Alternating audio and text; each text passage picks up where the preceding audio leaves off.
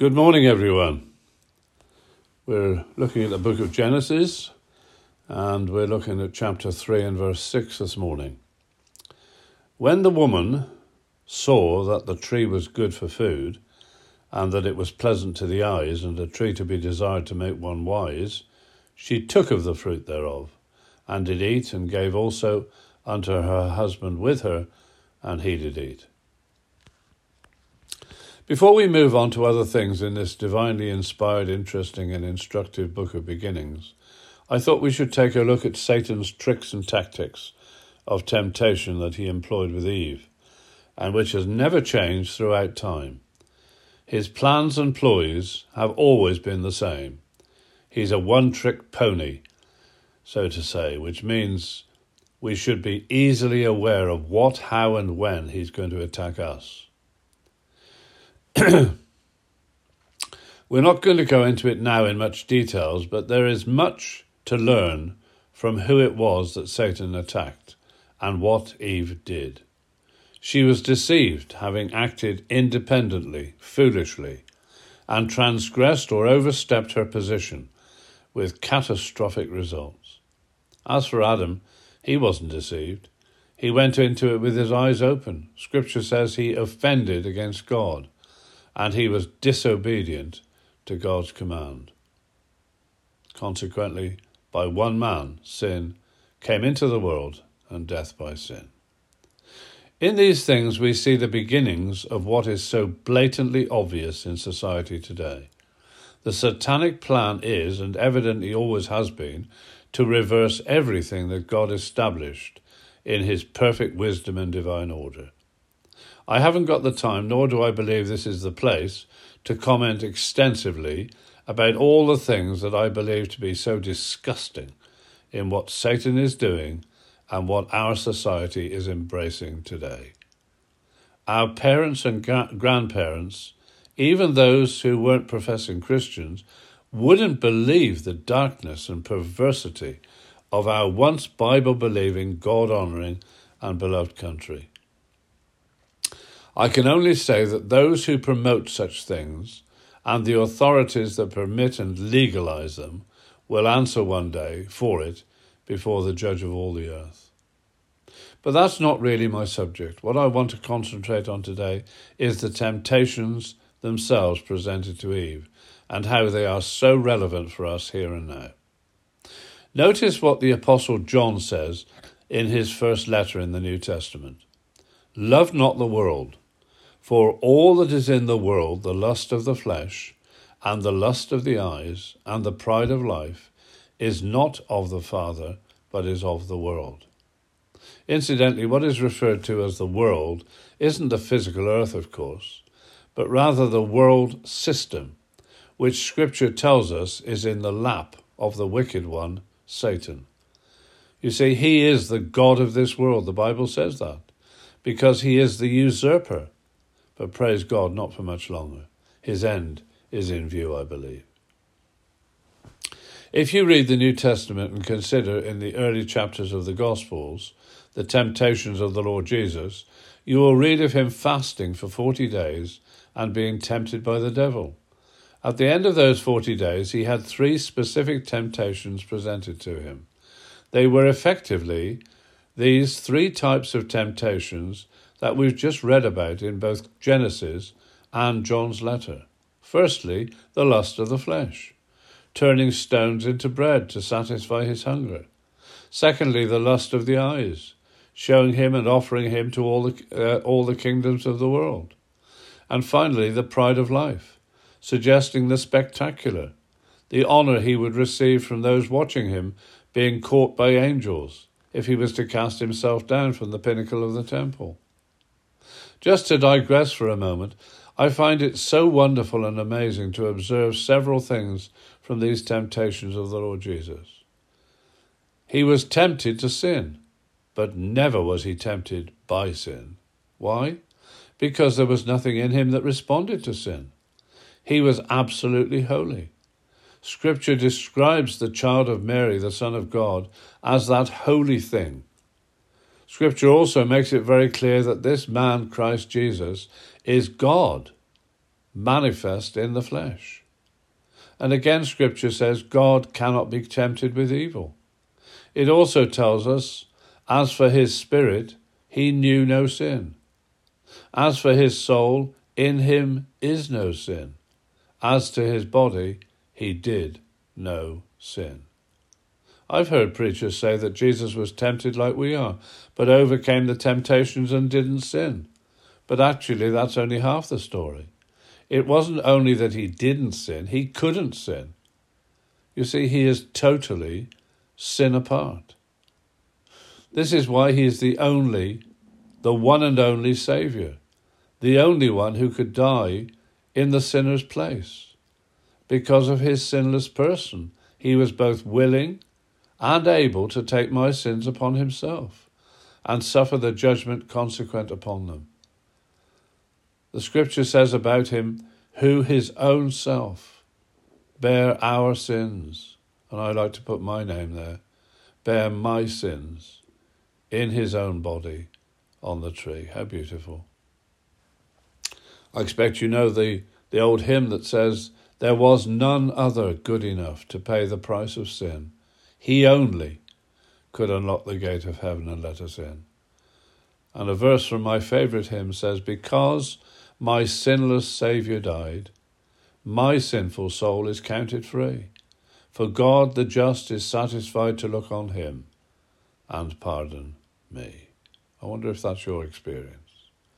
But let's return to the matters relating to us and temptations, because this is something very practical we as Christians still have the flesh to contend with, that constantly battles against our spiritual life and desires. We're tempted and have the propensity to yield to those temptations.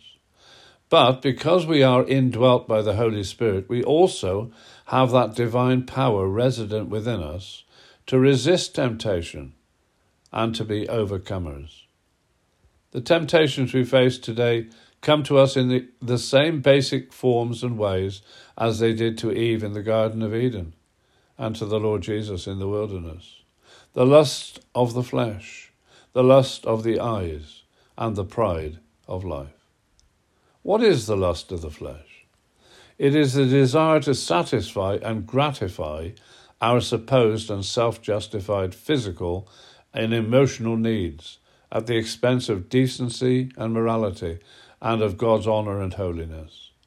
Satan tempts us with all kinds of things that appeal to our inner lusts, such as sexual gratification, gluttony, excessive alcohol consumption, drugs, both legal and illegal, as well as the deeds of the flesh that Paul talks about to the Galatians.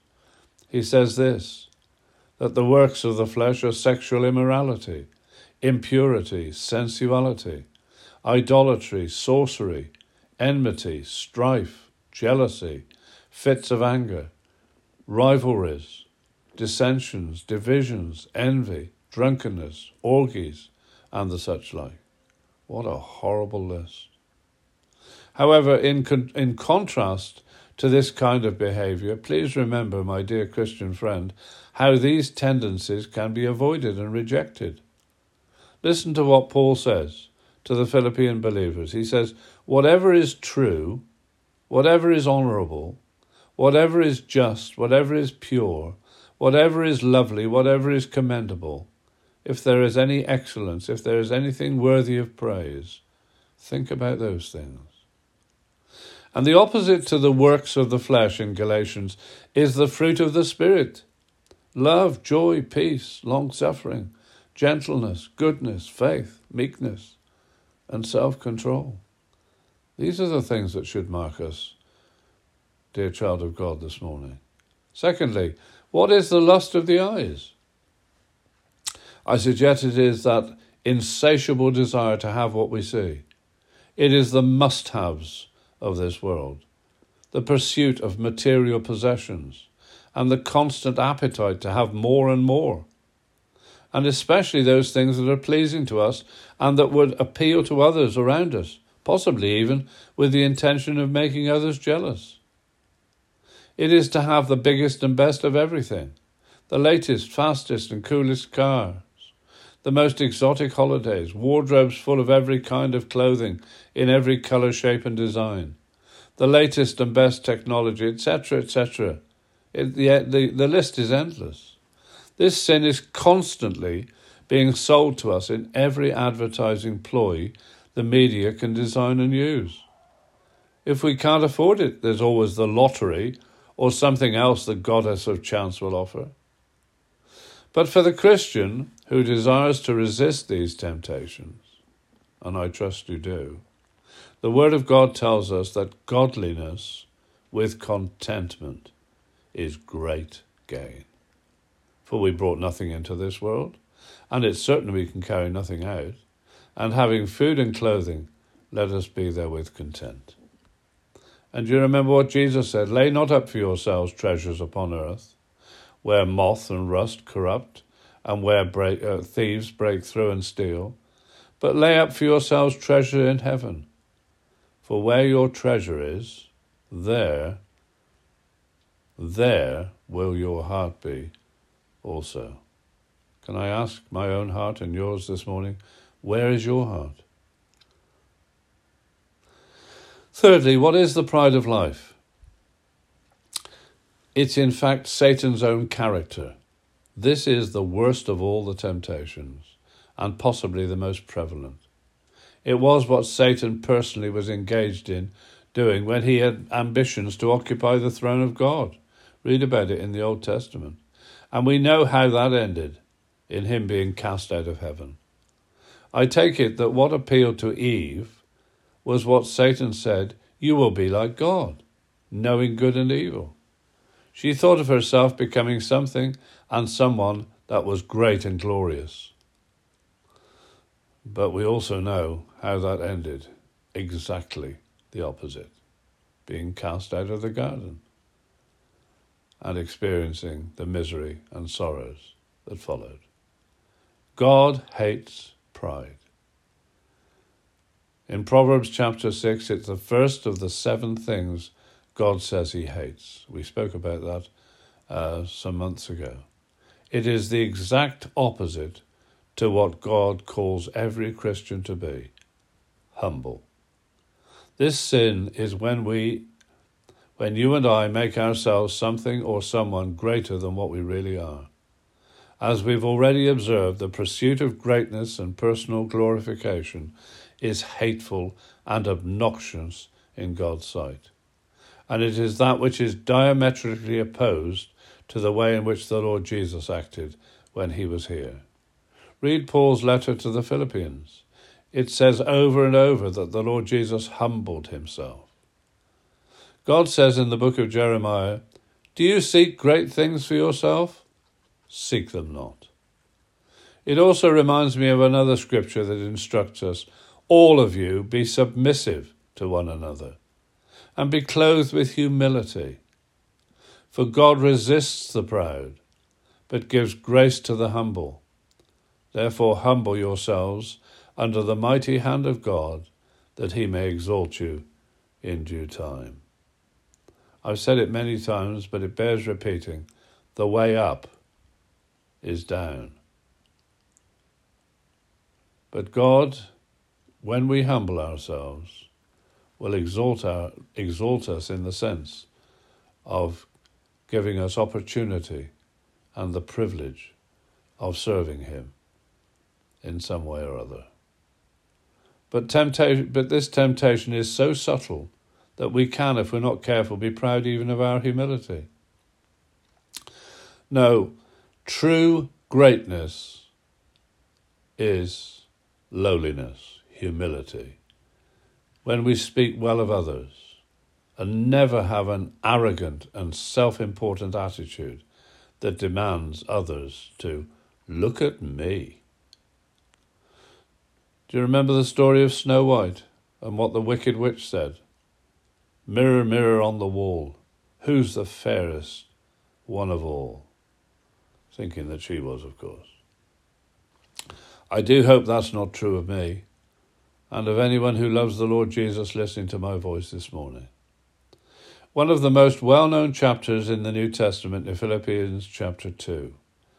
it says this let nothing be done through selfish ambition or conceit, but in lowliness of mind let each esteem others better than themselves.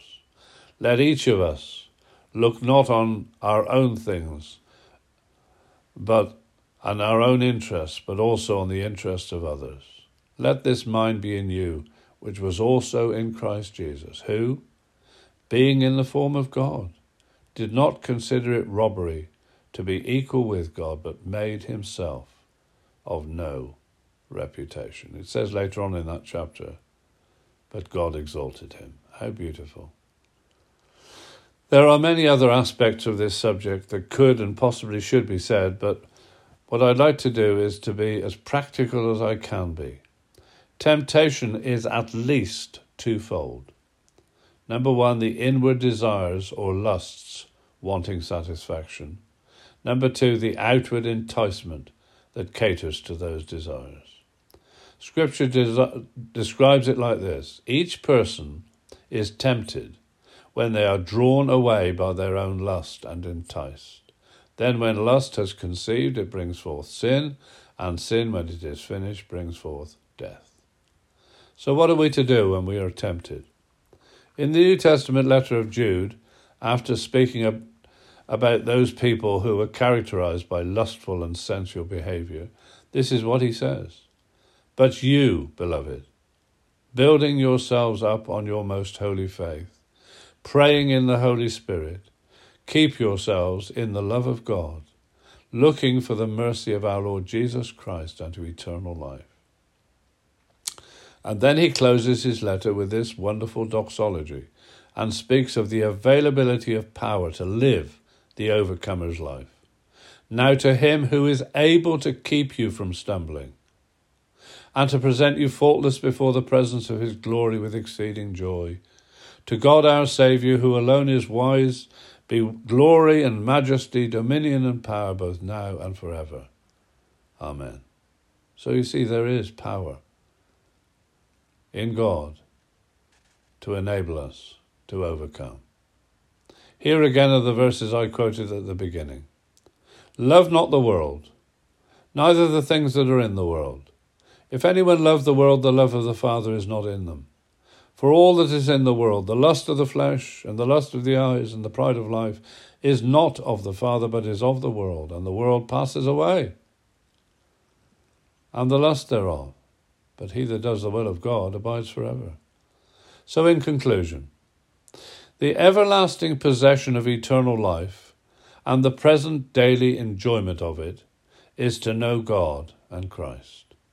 And that personal knowledge of God becomes a blessed reality as we seek always to do His will, keeping ourselves in His love. As we read His word and depend upon Him in prayer, we will lay hold on eternal life, apprehend it, so to say, and his power and enabling grace will protect and preserve us from yielding to those temptations we have been considering this morning. I trust this hasn't been too complicated. May God bless His word to you today.